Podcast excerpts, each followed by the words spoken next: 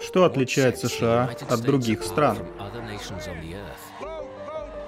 Может, концентрация богатства? Или распространенность бедности? Тишина и спокойствие? Или насилие? Возможно, это все вышеперечисленное. Однако есть и нечто большее. Что действительно отличает США, так это их уникальная способность вмешиваться в мировые события по своему усмотрению, невзирая на цену. Не доводит ли Америка тем самым свою демократию до предела?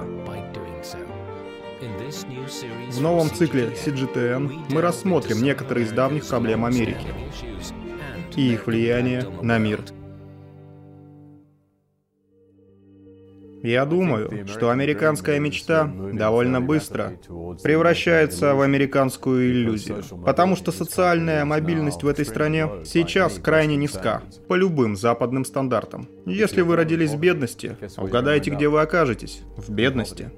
Это ты берешь все деньги с Уолл-стрит. Я этого не делаю. И каждый раз, когда ты собираешь деньги, заключаются сделки, Джо. Просто я знаю, что это может случиться. Я всегда с опаской жду конца месяца, потому что сейчас я получаю деньги, но это в любой момент может измениться. Приходится каждый день планировать свой следующий шаг. Мы никого, ни из каких программ, не исключаем. У нас в стране достаточно денег, чтобы позаботиться о людях, которым нужна помощь. Его люди пошли на Уолл-стрит и сказали, что это действительно опасно. Но некоторые брокеры сказали, что нужно совершать короткие продажи, потому что мы должны двигаться дальше. Экономика — часть этого всего. Все мои дети получили высшее образование, но они не могут получить работу, которая обеспечила бы им такой же уровень жизни, какой был у меня в их возрасте. Государство должно в первую очередь заботиться о своих гражданах.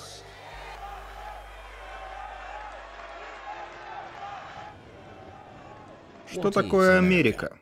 Страна передовых технологий, где живет четверть миллиардеров мира? Или страна ограниченной социальной мобильности, где 10% населения живет за чертой бедности.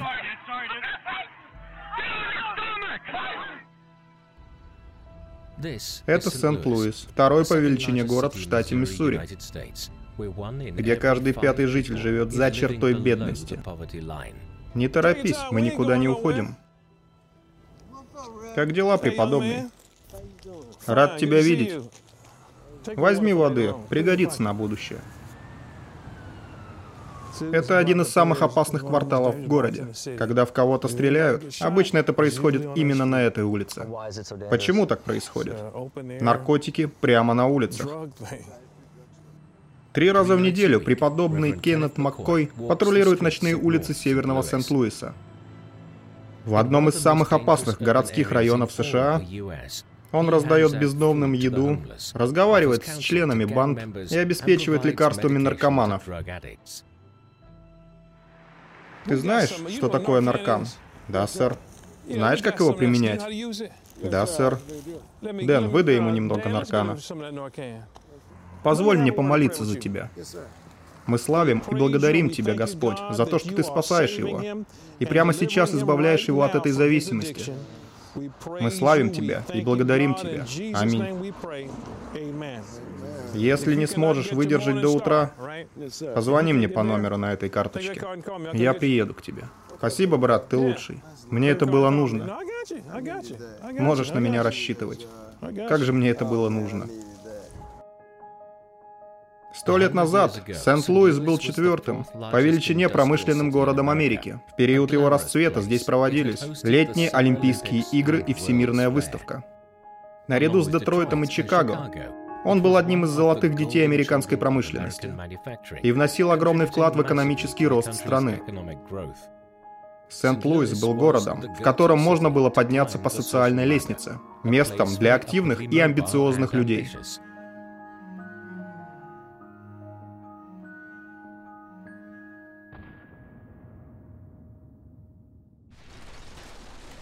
Но под влиянием глобализации фабрики начали перемещаться в другие города. И расовый конфликт снова дал о себе знать. Количество рабочих мест сократилось, и в условиях безработицы, а также в отсутствии безопасности и стабильного дохода, резко возросло число самоубийств. Люди, особенно подростки, начали употреблять наркотики, не в силах справиться с этой ситуацией. Преподобный Маккой и представить себе не мог, что однажды его собственный сын будет нуждаться в помощи. Однажды, прошлым летом, я встретил своего сына на улице. Я прошел совсем рядом и даже не узнал его. Я никогда не думал, что он может так похудеть и так плохо выглядеть. Иногда я думаю, что, возможно, мой сын меня не слышит. Но я решил, что буду помогать другим детям. И, может быть, кто-то другой сможет помочь моему сыну. Мне все равно, откуда придут слова. Я просто хочу, чтобы он их услышал. Сент-Луис — типичный американский город, переживший десятилетия упадка. Такие города выросли на промышленном развитии и пришли в упадок в конце 20 века. Они образуют так называемый ржавый пояс. Это название появилось из-за большого количества пустующих и плохо обслуживаемых фабрик. В связи с замедлением экономической активности население этих городов сокращается. За последние 50 лет Сент-Луис потерял 60% своих жителей. Так что сегодня в нем проживает всего 300 тысяч человек. По мнению Молли Мецгер, эксперта по вопросам жилищного правосудия и Вашингтонского университета в Сент-Луисе, помимо мирового экономического спада, еще одна причина сокращения численности населения Сент-Луиса – это давняя расовая сегрегация. По сути, город отказался от своих северных районов. Многие из тех, кто мог покинуть северную часть города, афроамериканские семьи, так и сделали. Поэтому к северу от Делмара гораздо больше пустых домов. А на половине улиц там даже нет тротуаров. В общем, это говорит об уровне оттока капитала и пренебрежения к половине нашего города. Это просто поразительно. Огромное количество людей уезжает, поэтому нет смысла вкладывать деньги в инфраструктуру и другие услуги. Все зашло слишком далеко. Просто забудьте и оставьте все как есть. Делмарский рубеж. Это часто обсуждаемая неофициальная граница, отделяющая северные районы Сент-Луиса от остальной части города. К северу от бульвара Делмар 90% населения – афроамериканцы, а к югу 60% – белые. В среднем дома к северу от Делмарского рубежа в 4 раза дешевле, чем к югу. Это печально известный Делмарский рубеж вот здесь. И как вы видите, банки боятся давать ипотеку темнокожим. Везде, где живут афроамериканцы, практически нет ипотечной активности. Только 4% ипотечных кредитов, выданных в прошлом году, были выданы к северу от Делмара. Сент-Луис – один из самых сегрегированных городов Америки. Проблема усугубляется низким процентом собственников жилья, которые находятся на том же уровне, что и в 50-х годах. Из-за этого афроамериканцам еще труднее вырваться из ловушки бедности. Когда мы не позволяем людям покупать дома, мы запускаем эффект домино, который держит семьи в бедности. Более половины передачи богатства между поколениями в США происходит через дом. По сути, мы создали систему, в которой гораздо труднее добиться успеха в жизни, если вы родились черным или живете в черном районе. Систематический недостаток инвестиций. в северную часть Сент-Луиса создал эффект домино, что привело к дальнейшему сокращению населения и упадку района. В США расизм и бедность зачастую идут рука об руку. В 2021 году 38 миллионов американцев жили в бедности, и большинство из них были афроамериканцами. Мы живем в мире, где у 40% американцев нет даже 400 долларов на непредвиденные расходы. Мы живем в мире, где 33% американцев в прошлом году откладывали свое лечение. С глобальным распространением пандемии COVID-19 в 2020 году разрыв между богатыми и бедными в Америке стал еще больше. Правительство США предприняло ряд фискальных и монетарных мер в ответ на пандемию. Однако большая часть денег попала в карманы и без того богатых финансовых гигантов с Уолл-стрит. Я представляю одно из самых пострадавших сообществ в самом пострадавшем городе страны – Куинс, Нью-Йорк. 13 погибших за одну только ночь в больнице Элмхерста. Реальность нашего сообщества – это будущее всей страны. Если мы ничего не предпримем. У медицинских работников нет защитного оборудования. У нас нет необходимых аппаратов искусственной вентиляции легких. И мы должны идти на это голосование широко открытыми глазами. За что боролось большинство в Сенате? За один из крупнейших в истории Америки пакетов финансовой помощи. Корпорациям на максимально выгодных для них условиях. Позор. Жадность этой борьбы несопоставима с теми крохами, что достаются нашим семьям. И у нас есть выбор. Либо позволить им страдать и дальше, либо сделать так, чтобы эта жадность и миллиарды долларов, которые в будущем станут триллионами, хоть немного сократили самый большой разрыв в уровне доходов. Нам должно быть стыдно за этот законопроект и за выбор, который нам предстоит сделать.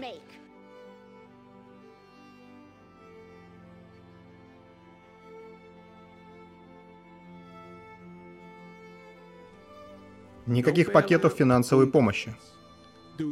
Не предавайте американский народ снова. Почему я говорю снова? Потому что я прошел через подобное в 2008 году, когда банкам была оказана помощь после ипотечного кризиса. И знаете, что сделали банки? Они отдали деньги своим сотрудникам, и те разбогатели. А знаете, кто заплатил за это? Американский налогоплательщик. Но банки повернулись к нему спиной и дали премии своим руководителям. Тем самым руководителям, которые изначально и запустили ипотечные аферы. Не делайте этого снова. Систематическое благоприятствование богатым было постоянным препятствием на пути социального прогресса в США, и оно стало еще более выраженным во время пандемии. Кристиан Смолс был уволен после того, как помог организовать запастовку в знак протеста против обращения с работниками Amazon во время пандемии. Им снижают налоги, они получают денежные вознаграждения. Налоговые льготы, хватит. Мы просто пытаемся ввести налог на богатство, законопроект, который будет действовать на благо рабочих, на благо народа этой страны. Согласно данным Bloomberg Billionaires Index, в первый год после начала пандемии совокупное состояние 50 самых богатых американцев увеличилось более чем на 300 миллиардов долларов. В то же время 22 миллиона взрослых американцев с трудом обеспечивали себе пропитание. Пандемия, к большому сожалению, обнажила уже существующие структурные и социальные реалии, действительно предрасполагающие к тому, чтобы определенные сообщества страдали. Причем как с точки зрения здоровья, так и с точки зрения экономического положения. Трудности, которые испытывали США при оказании помощи своим беднейшим жителям, даже заставили Международный валютный фонд выступить с предупреждением. Если эти четыре силы – участие, производительность, поляризацию и бедность – оставить без контроля, они подорвут основы роста, как потенциального, так и фактического, и будут сдерживать рост уровня жизни в США. Не то чтобы политики не знали, в чем заключается суть проблемы.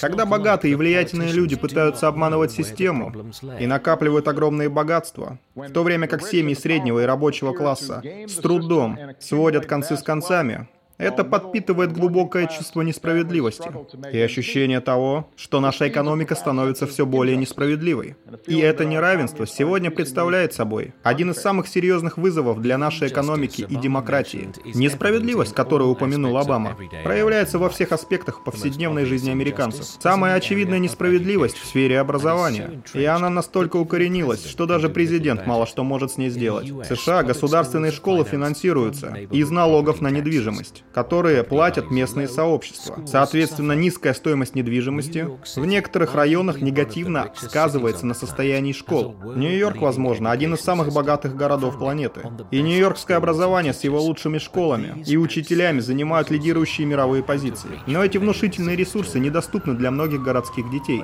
Меня зовут Джахим Келли. Мне 17 лет, и я учусь в образовательном кампусе Тилден а именно в Культурной академии искусств и наук. Джахим – старшеклассник из Бруклина, одного из самых бедных районов Нью-Йорка. Государственные школы в США финансируются в основном за счет налогов с населения, проживающего в районе школ. Поэтому существует огромная разница между финансированием школ в богатых и бедных районах. В школе, в которой учится Джахим, ученикам трудно добиться успехов, какими бы одаренными они ни были, учитывая, что им приходится больше заботиться о собственной безопасности, а не об учебе. Иногда может быть очень опасно, особенно вблизи этого района. Буквально в любой момент здесь может начаться стрельба. В этом уголке Флетбуша, Бруклин, квартира без окон в подвале представляет собой безопасное убежище для Джахима и его отца Эндли. Иногда я из своей комнаты слышу, что происходит. Конечно, я волнуюсь. Когда раздаются выстрелы, я просто сижу, у меня часто бьется сердце. И я все время об этом думаю. Это разрушает мой мыслительный процесс, работу мозга. Все прерывается, я не могу нормально думать. Не могу нормально учиться, я ничего не могу делать. Отец Джахима говорит, что переехал бы из этого района, если бы мог себе это позволить. Например, Бруклинская техническая школа, где учатся в основном азиаты и белые американцы. Одна из тех школ. Это школы, которые хорошо финансируются, если можно так выразиться. Там у детей гораздо больше возможностей добиться успеха. Я хотел, чтобы он поступил в одну из таких школ. Речь идет о насилии, бедности, отсутствии возможностей, нехватке ресурсов. Понимаете? Это все характерно для определенных районов. Но этого нет на Манхэттене и в районах, где школа финансируется должным образом.